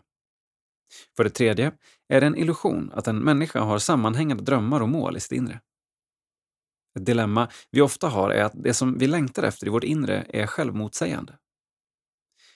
Till exempel kan vi på samma gång både vilja hålla vikten och äta gott och mycket. Ser vi så till Bibeln framgår där att en kristens identitet varken sammanfaller med den traditionella eller den moderna identiteten. Paulus skriver i Första Korintierbrevet 4 och 3-4. Men mig är det likgiltigt om ni eller någon mänsklig domstol dömer mig. Inte heller dömer jag mig själv. Mitt samvete är rent, men det betyder inte att jag är frikänd. Den som dömer mig är Herren. Och i Första Johannesbrevet 3 och 19-21 skriver Johannes Då förstår vi att vi är sanningens barn och om vårt hjärta dömer oss kan vi inför honom övertyga dig om att Gud är större än vårt hjärta och förstår allt. Mina kära, om hjärtat inte dömer oss kan vi stå frimodiga inför Gud. Av dessa bibelord framgår att en kristens identitet inte definieras av vad andra säger utifrån, som i den traditionella identiteten, eller vad jag själv ger mig för omdöme, vilket är fallet i den moderna identiteten. Gemensamt för både andras omdömen utifrån och mina egna inre omdömen om mig själv är att de bygger på hur väl jag lyckats prestera. Både Paulus och Johannes har helt lämnat den spelplanen. De låter självbilden, identiteten, definieras av något de fått, Guds frikännande dom, inte av något de själva jobbat ihop, förvärvat. Det handlar om den förlåtelse Gud skänker i Kristus, den rättfärdighet den kristne fått som gåva, oberoende av alla egna prestationer. Därför blir det heller inte hotande för Paulus att säga om sig själv att han är syndare. Första Timoteus 1 och 15. Eller för Johannes att säga att den kristne syndar. Första Johannes 1 och 8 och 10. Det blir lätt att säga sanningen också om det jobbiga. Att en kristne faktiskt gör det som är fel och destruktivt om hon vet att det inte är den enda sanningen om hennes identitet.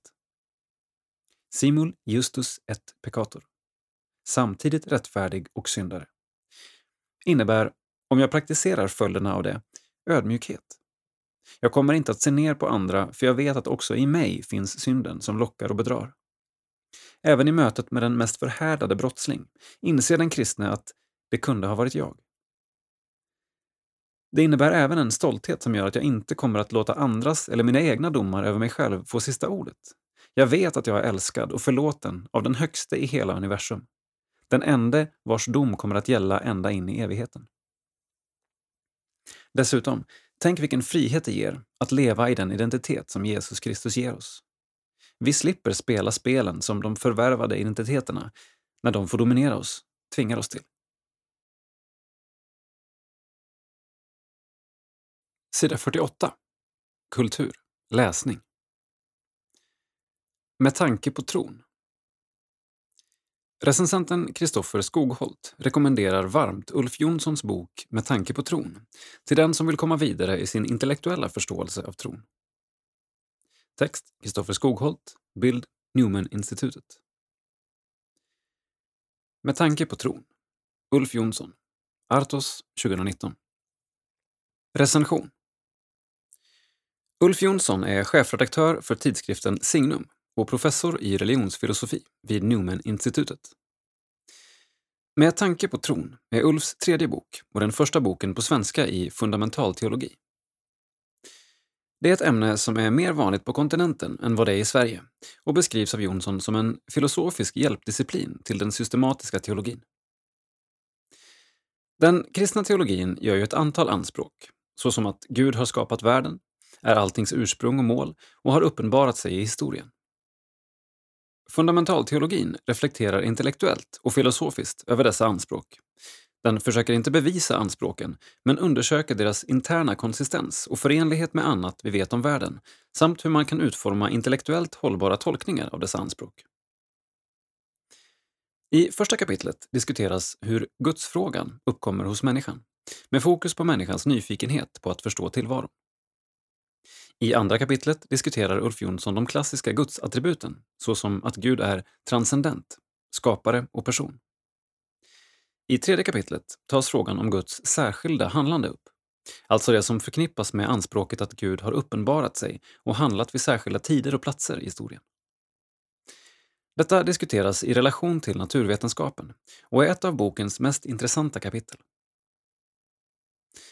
Det första kapitlet knyter an till människans existentiella frågor och nyfikenhet. Det är en intressant och klargörande diskussion som placerar gudsfrågan i det djupt mänskliga. Frågan om Gud är ingen apart fråga för den som är religiöst lagd, utan snarare ett naturligt uttryck för den nyfikenhet som kännetecknar människan. Människan är så att säga tvungen att orientera sig i tillvaron moraliskt, förhålla sig till sin dödlighet och relatera till världen på en helhetsnivå. Dessa mänskliga egenskaper leder naturligt till frågan om Gud. Genom boken finns en betoning på att Guds skapande inte ska förstås som en akt i förfluten tid och att Gud nu har pensionerat sig, förutom när han då och då griper in i historien. Guds skapande ska istället förstås som skapelsens kontinuerliga beroende av skaparen. Universum har inte sin existens i sig själv, utan får det som en gåva. Detta brukar kallas att Gud är primär orsak till den skapade världen. I denna skapade värld finns det sedan genuina orsaker, sekundära orsaker, genom vilka Gud formar de olika tingen som finns i världen. Denna grundläggande skillnad är hjälpsam när man vill reflektera över anspråket att Gud är skapare i ljuset av naturvetenskapen, som kartlägger de sekundära orsakerna. Det första kapitlet, som på många sätt är det mest intressanta, reflekterar som sagt över hur frågan om Gud uppkommer hos människan. Ett begrepp används här som nog är obekant för många. Transcendental erfarenhet. Med detta begrepp avses den implicita eller icke-artikulerade erfarenheten som människan enligt teologen Karl Rahner 1904 1984 har av att vara relaterad till tillvarons yttersta grund och insatt i en helhet. Detta beskrivs av Rahner som en allmänmänsklig gudserfarenhet som genom uppenbarelsen kan få ett mer specifikt kristet innehåll. I det tredje kapitlet, där frågan om Guds särskilda handlande diskuteras, betonar Jonsson återigen att Gud inte ska förstås som frånvarande från skapelsen och sen vid vissa tidpunkter bli närvarande. Men Gud kan handla på ett särskilt, mer partikulärt vis. Jonsson diskuterar tre olika sätt genom vilka Gud kan tänkas utnyttja det faktum att naturens processer, enligt nutida naturvetenskap, har en viss flexibilitet och inte är helt deterministiska. Tanken är att Gud i dessa fall använder sig av skapelsens inneboende möjligheter och influerar skapelsen mot en av dessa möjligheter i ett särskilt fall, för att nå ett mål som är i enlighet med Guds önskan att leda och hela skapelsen. Dessutom bejakar Jonsson möjligheten att Gud ibland agerar istället för en naturlig orsak, ett mirakel i egentlig mening. En fråga som ibland väcks när man diskuterar huruvida Gud kan uppnå sina syften i världen är just denna fråga om slumpens och den fria viljans förenlighet med tanken att Gud har ett syfte och mål med skapelsen och människan. I en intressant reflektion säger Jonsson att om det faktiskt är så att ett syfte med skapelsen är att den ska ha en viss autonomi gentemot skaparen och utforska sin inneboende potential och genom människan fritt kunna avgöra sig för om hon vill förena sig med Gud, så är slumpen och människans frihet inte i konflikt med Guds syften. De snarare förutsätter varandra. Boken ger näring både för tanken och för tron och rekommenderas varmt, i likhet med Jonssons tidigare bok Med tanke på Gud, för den som vill komma vidare i sin intellektuella förståelse av tron. Sida 50. Kultur. Psalm. 114. Stilla natt. Stilla natt. Heliga natt. Allt är frid. Stjärnan blid. Skiner på barnet i stallets strå och det vakande fromma två. Kristus till jorden är kommen, oss är en frälsare född. Stora stund, heliga stund, änglars här slår sin rund. Kring det vakande hedars jord, rymden ljuder av glädjens ord. Kristus till jorden är kommen, eder är frälsaren född. Stilla natt, heliga natt. Mörkret flyr, dagen gryr. Räddningstimman för världen slår. Nu begynner vårt jubelår. Kristus till jorden är kommen. Oss är en frälsare född. Stilla natt är världens mest sjungna julsång. Så här berättar sångarprästen Per Harling om dess tillkomst. På julaftons morgon, år 1818, kom Josef Mohr, den unge prästen i Oberndorf i Österrike, nära Salzburg, till byns organist Franz Gruber med en text som han skrivit två år tidigare. Kunde Frans skriva en melodi för två röster med gitarrackompanjemang? Prästen var nämligen en duktig gitarrist. Trots den korta tiden lyckades Gruber och vid midnattsmässan sjöng vännerna den nya julsången. Den hade sex verser och kyrkokören stämde in i de två sista raderna i varje vers. Sången spreds sedan genom några populära sånggrupper från Tyrolen. Redan efter något årtionde hade den framförts för både Österrikes kejsare och den ryske tsaren. 1839 sjöngs den första gången i New York av en tyrolsk sånggrupp. Då visste man fortfarande inte vilka som skrivit den. Var det möjligen Mozart eller Beethoven som komponerat den vackra melodin? Men med tiden blev det klart att det var en enkel skolkantor i Oberndorf och en lika okänd byapräst som skrivit den. Moores text var idyllisk och sentimental, typisk för romantiken. Den svenska texten har en tydligare psalmstil och bygger mera på julevangeliet, samtidigt som den i vers 3 har kompletterande bibliska motiv som frälsningen och jubelåret. Det finns några olika svenska textvarianter. Den vi har i psalmboken skrevs 1915 av Oskar Manström, präst i Stockholm, som också gjort den goda översättningen av Bliv kvar hos mig. Texten bearbetades därefter av författaren och akademiledamoten Torsten Fogelqvist, medlem av 1937 års psalmkommitté. Där börjar Stilla natt, historia i våra svenska sångböcker. Idag lär Stilla natt finnas på över 300 språk och är inspelad på otaliga julskivor. Man räknar med att den sjungs av över en miljard människor världen över varje jul. Från Salzburg går på julafton ett särskilt tåg till Oberndorf dit pilgrimer åker för att fira mässa i Stilla natt-kapellet och sjunga den älskade salmen. Torbjörn Arvidsson Sida 52. Globalt. I Carl Cederqvists fotspår. Den 11 november var det 100 år sedan EFS-missionären Carl Cederqvist dog i Addis Abeba. Text och bild Dagmawit Alemayehu. Detta uppmärksammades med en hyllningsgudstjänst i Mekane Jesus moderkyrka, även kallad Amist Kilo-kyrkan. Denna soliga söndagsmorgon välkomnades församlingen av ett porträtt av en ung Carl Cederqvist. Och det fanns inte helt oväntat en och annan svensk i bänkraderna. Agendan för dagen var tydligt utskriven på storskärmen och lydde Uppmuntra den nuvarande generationen att föra vidare våra fäders kamp för evangeliet. Carl Cederqvist lyckades påverka stora delar av Etiopien och Afrika genom sitt missionsarbete, tack vare hans lyhördhet till den helige Ande. När vi sitter här måste vi minnas hans insatser. sa EFS missionssekreterare Erik Johansson inför den fullsatta kyrkan. Mångsysslaren Carl Cederqvist, läkare, lärare, snickare och präst, för att nämna några av hans sysselsättningar, har lämnat ett stort avtryck på Mekane Jesuskyrkan, det som idag är en av världens största lutherska kyrkor. Det var nämligen Cederqvist som år 1912 lyckades förvärva marken som Amist Kilo-kyrkan är byggd på. Förutom ett par hus byggdes även en djup brunn. I Västerås stift, Cederqvists hemstift, har man inrättat ett stipendium i missionärens namn. 2017 stipendiat Malva Rosenfeld, 19, från Nora i Västerås, hade inför hyllningsdagen samlat in 18 000 kronor för att få liv på pionjärens brunn, som under tiden för firandet var ur funktion.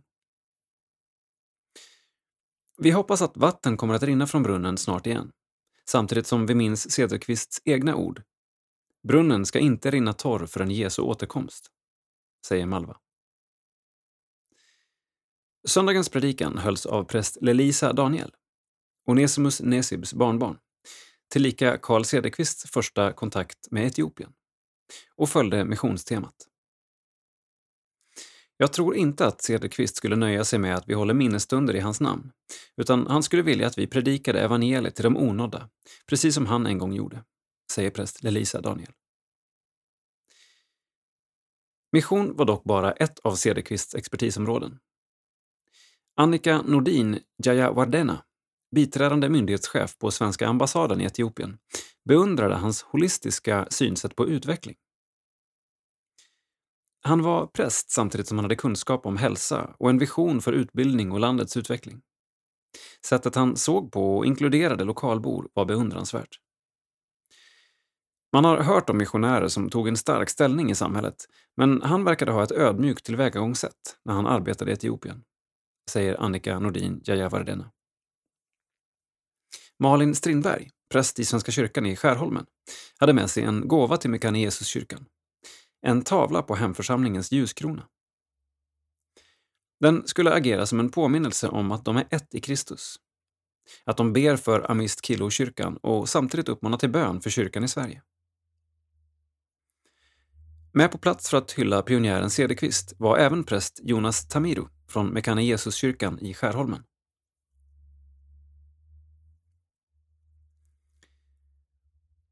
Carl Cederqvist Född 25 oktober 1854 och avled 11 november 1919. Han studerade teologi på Johannelund och prästvigdes 1885. Cederqvist träffade Onesimus Nesib från oromofolket på Johannelund, vilket ledde honom till Etiopien. 1904 anländer Carl Cederqvist till Addis Abeba, Etiopien. Målet var till en början att nå landet via Somalia i den flerfaldigt prövade Oromo-expeditionen. Men efter att ha misslyckats stannade Cederqvist i Addis Abeba som blev huvudkvarter för EFS missionsarbete. Under sin tid i Etiopien var Karl missionär, läkare, lärare, snickare, präst och medlare för inhemska evangeliska kristna gentemot etiopiska myndigheter. Han stod upp för flickors rätt till utbildning och tog starkt avstånd från slaveri och orättvisor. 1912 lyckades Cederqvist förvärva marken som Mekane Jesus moderkyrka, Amist Kilokyrkan, är byggd på. Tack vare utbyggnaden ökade antalet elever från 22 till 49 på två år i hans skola. Dessa elever kom att spela en viktig roll för den evangeliska missionen i Etiopien.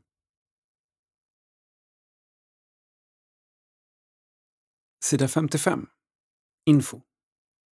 Kalendarium, information, kungörelser, sociala medier och mycket mer som rör EFS och SALT.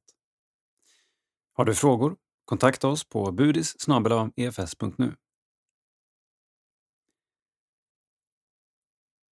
Först ser vi två bilder från Instagramkonton. På första bilden ser vi en man som delar ut presenningar. Med texten “Idag var vi hos internflyktingarna i Sharia som valt att inte bo i läger. EFS stödjer Kapni med presenningar till de tältliknande hus som de bor i. De har inte tillstånd att bygga ordentliga tak då det klassas som bosättningar. På sista bilden ser vi Shaheb från Sumil utanför Duhok som hjälpte till vid utdelningen. Här var från Instagramkontot EFS-SEM. På nästa bild ser vi ett gäng massajer på väg ut från en kyrkbyggnad. Med texten “I söndags var vi på gudstjänst hos massajerna i Chitego”. På bilden ser ni kören som dansade ut ur kyrkan när gudstjänsten var slut. Helena V, Tanzania. Också från Instagramkontot EFS SEM. På gång. 9 december, Staffanstorp. Måndagscafé EFS Betania. Klockan 14 till 16. 23 december, Åsljunga. Julfirande EFS-gården. 28 december till 1 januari. I Uppsala, Livskraftläger. Umeå, Livskraftläger. Och Älvsbyn, Livskraftläger. 17 till 19 januari, Umeå, Musikledarforum. 24 till 26 januari, Stockholm, Vinterkonferensen 2020. Jesus skapar tro. 1 till 2 februari, Storstrand, Blåsar-weekend. 6 till 9 februari, Klippen, Öppen fjällgård för unga vuxna. Missa inget. Följ EFS på sociala medier för senaste nytt i rörelsen. Facebook.com efs.nu och på Instagram snabel efsnu.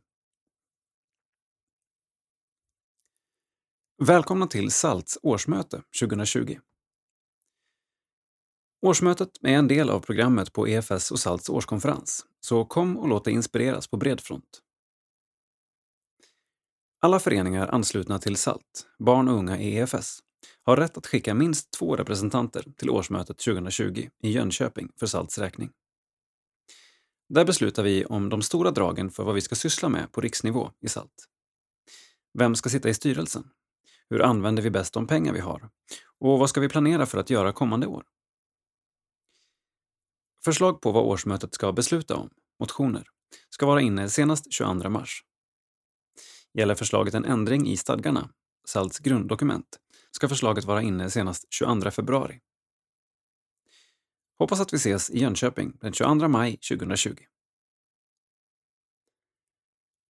Skicka förslagen till SALT barn och unga i EFS. Box 23001 750 23 Uppsala. Eller salt efs.nu. Efterlysning.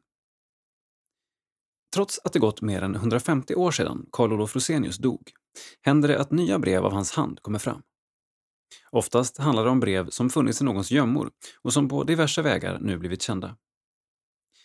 I EFS arkiv i Uppsala finns en god samling av Rosenius brev och vi vill nu med denna efterlysning förhöra oss om det finns ytterligare material som vore av intresse att lägga in i detta arkiv. Det skulle göra att dessa brev på ett betryggande sätt både bevarades för eftervärlden och blev tillgängliga för framtida forskare.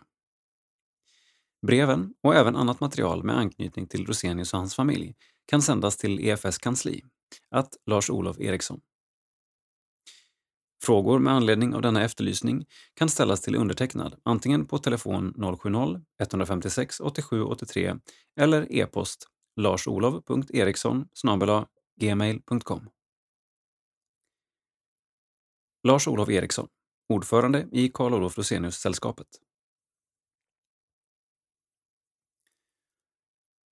Insamling.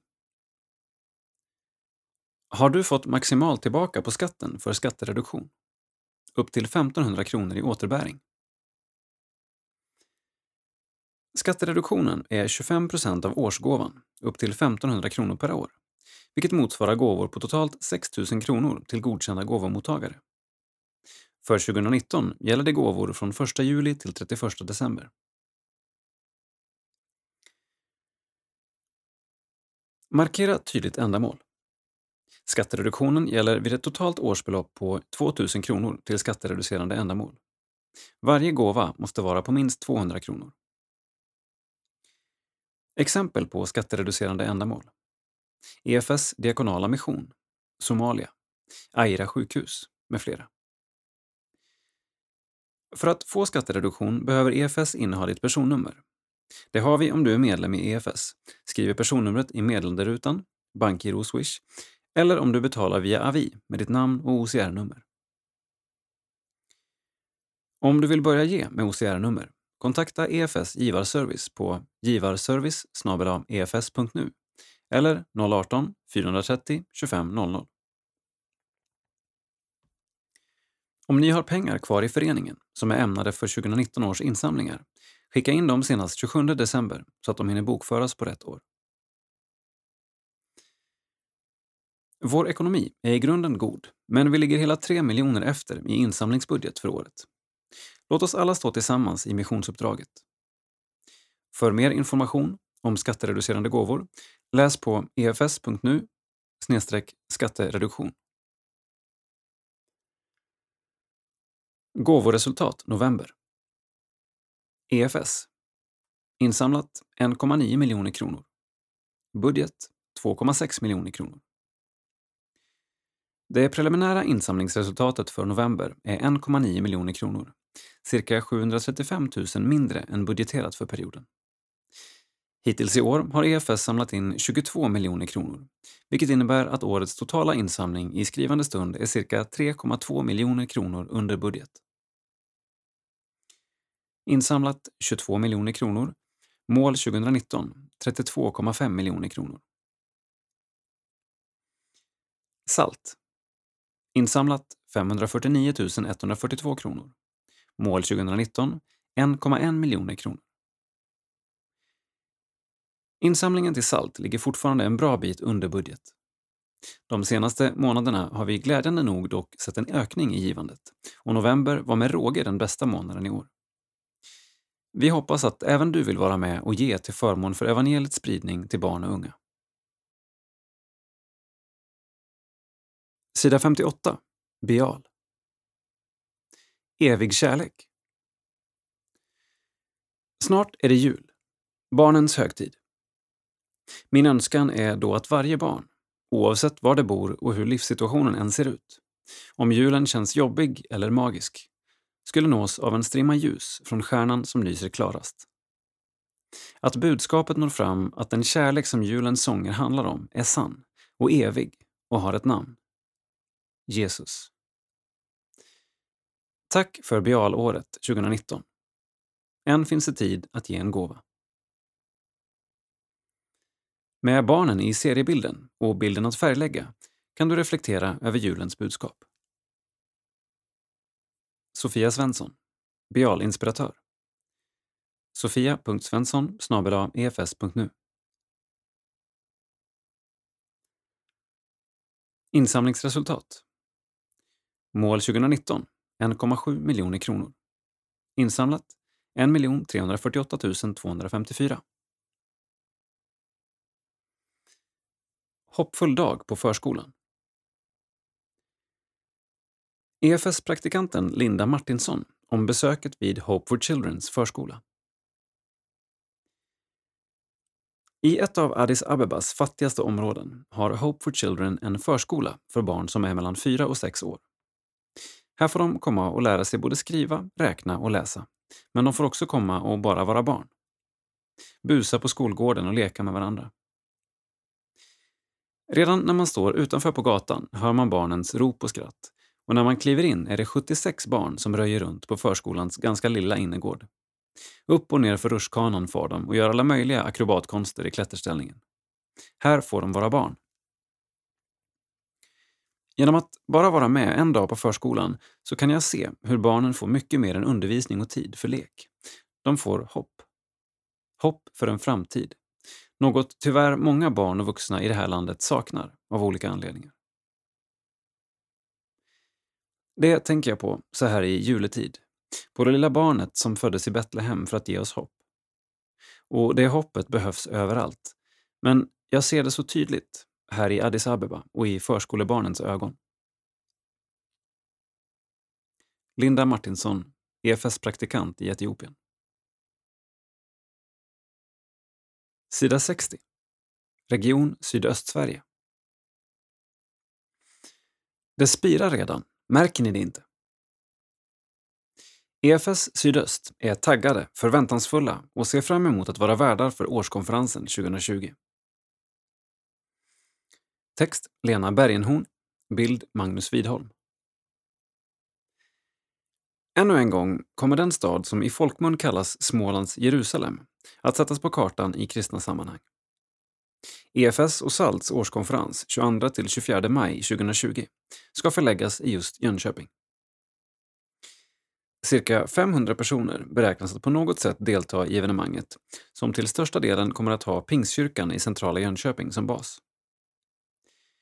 Det är en stor utmaning att få logistiken att fungera för både besökande och funktionärer i ett evenemang av denna storlek. Eftersom konferensen är förlagd till Jönköping kommer en stor del av ansvaret för värdskapet att ligga på den lokala missionsföreningen i Dalvikskyrkan. Själva programmet för konferensen kommer att tas fram av en nationell kommitté. Dalvikskyrkans uppgifter är att tillsammans med övriga föreningar i EFS Sydöst se till att det finns fika, hålla snyggt i lokalerna, utse mötesvärdar och kollektörer samt att ansvara för den så kallade konferensbyrån, som bland annat ska fungera som reception.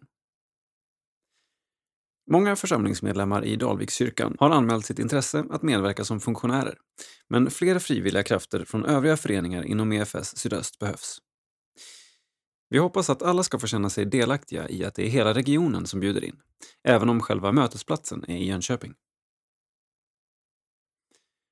Det var från början inte helt självklart att tacka ja till värdskapet, men efter att beslutet successivt har fått mogna fram känns det nu helt otänkbart att inte ta tillvara på detta erbjudande.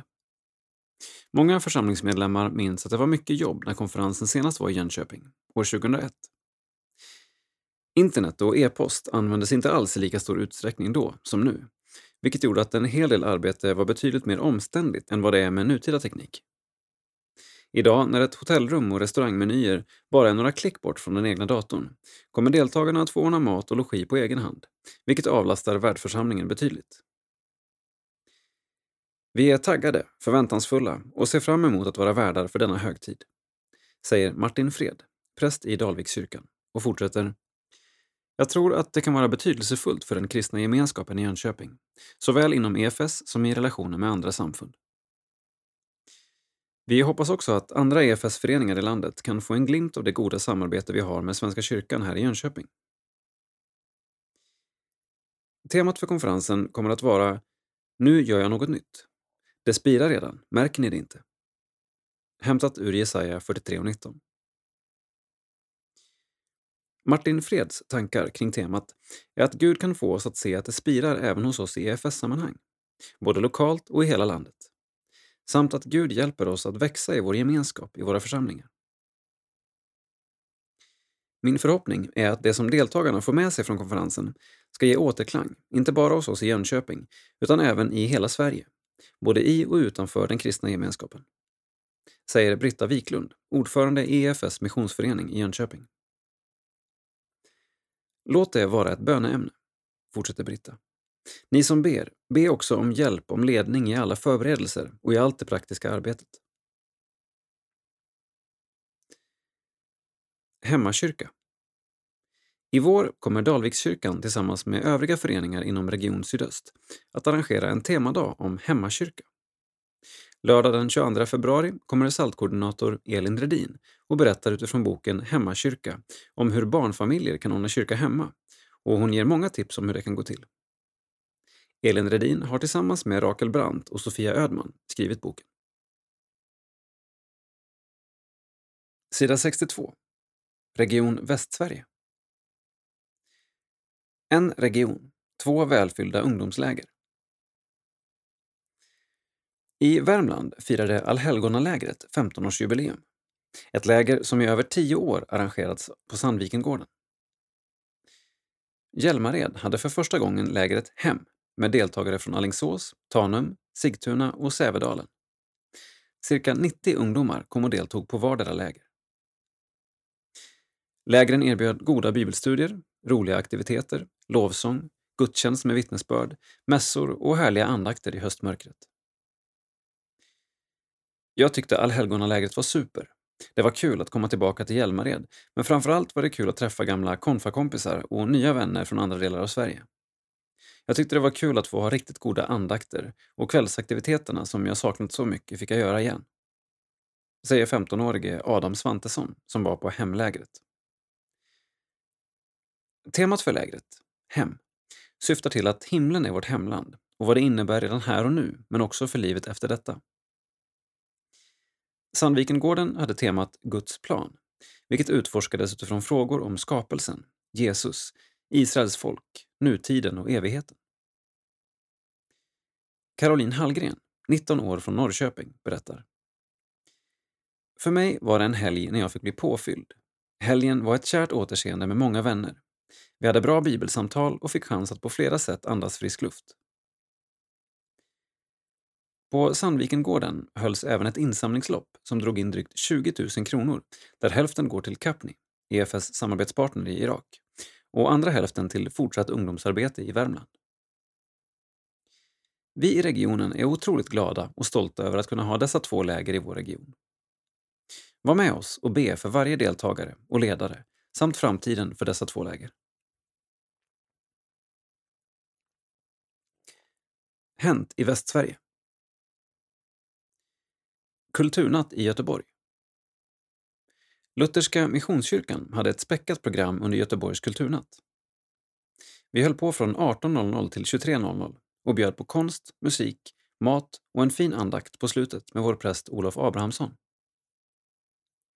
Alla artister var medlemmar från vår förening och maten vi bjöd på var afghansk, i samarbete med Agape Göteborg. Det var en varm och välkomnande kväll med många möten, säger Einar Schelin, ungdomsledare i församlingen. Regional mötesplats höst den 12 oktober träffades folk från våra föreningar för att samtala och visionera kring regionens framtid. Det var ett hoppfyllt möte med engagerade deltagare. Vi fortsatte med arbetet med missionsområden i vårt stora distrikt, Karlstad, Göteborg och Skara. Det blev många samtal om hur vi i framtiden kan nå nya människor i våra sammanhang. Dagen avslutades med en lovsångsmässa. Nära 2020 Boka in 28 mars. Missa inte årshögtiden nära 2020. 28 mars på Hjälmareds folkhögskola går Nära av stapeln för andra året i rad. Det är en plats där vi i Region Västsverige får samlas och möta Jesus och varandra. Kerstin Oderhem är huvudtalare i år. Anmälan öppnar 31 januari. Kalender 25 till 26 januari Vinterhike för tonåringar, Espered. 9 till 12 februari Vintersalt, läger för dig som går i årskurs 2 till 8. Ledarskola för dig i årskurs 9 och uppåt. 28 mars, nära 2020. Hjälmareds folkhögskola. Sida 64. Nytt i livet. Avlidna. Vår älskade Eivor Andersson. Född 12 februari 1932. Södertälje. 16 november 2019. Bo-Lennart och Maria. Tobias, Josefin. Kjell-Åke och Anna. My, Unn. Släkt och vänner. Du omsluter mig på alla sidor och håller mig i din hand. Saltaren 139 och 5. Begravningen har ägt rum. Tänk gärna på EFS mission. Bankgiro 900-9903. Tack för allt deltagande, hälsningar och gåvor till Nysätra EFS i samband med vår pappa Allan Sjöströms bortgång. Barnen med familjer. Sida 65. Krönika. Gud är trofast. Han går att lita på. Han sviker oss inte. Skriver Johanna Björkman. Det största löftet av alla. Många är de gånger när jag har lovat något till någon. Löften kan verkligen se olika ut och sägas utifrån olika motiv, olika kontext, med olika känslor eller tankar. Vad som lovas i ett sammanhang kanske inte är giltigt för ett annat. I Jeremia 29, 11-13 finns ett känt löfte från Gud som ofta omnämns. Jag vet vilka avsikter jag har med er, säger Herren. Välgång, inte olycka. Jag ska ge er en framtid och ett hopp. När ni åkallar mig och ber till mig ska jag lyssna på er. När ni söker mig ska ni finna mig. Ja, om ni helhjärtat söker efter mig. Detta är ett fantastiskt löfte. Löftet är dock sagt i en särskild kontext och den gäller judafolk som levde i exil och i fångenskap långt från sitt land. De var förtvivlade och uppgivna, så de vände sig till Gud i sin förtvivlan. Gud såg deras ånger och att deras hjärtan på nytt sökte honom. I den kontexten ger Gud löftet om att hans avsikter är goda och att han vill dem gott. Han kommer att lyssna och så vidare. Även om löftet inte är gett till oss direkt, säger det något om Guds karaktär. Gång på gång ser vi att Gud ger löften till människor och att han står fast vid sina löften. Det säger något om att Gud är trofast. Han går att lita på. Han sviker oss inte. Vi får dessutom blicka framåt ännu längre än vad judafolk gjorde. Likt Jeremia får vi fästa blicken på Messias ankomst och den dag då Gud ska ingå ett nytt förbund med sitt folk. Ett förbund som inte baserar sig på lagar skrivna i sten, utan en lag som skrivs i människornas hjärtan och kommer att innebära evig välsignelse för jordens alla folk. Det fantastiska är att det redan har hänt. Det största löftet som uppfyllts är just löftet om det nya förbundet. På ett kors, övergiven, plågad och hängd, dör Jesus för människornas skull och tre dagar senare uppstår han och lever igen. Han har vunnit över döden.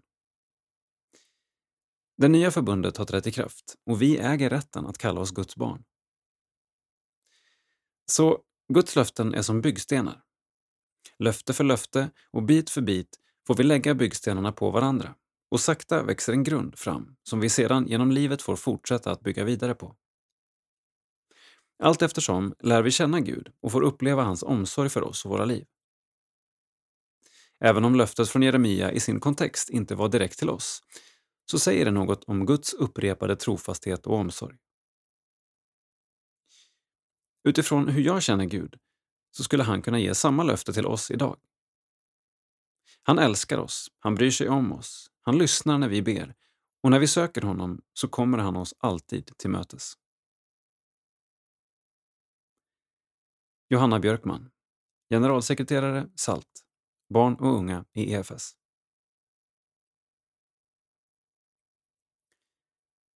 Tack för att du har lyssnat.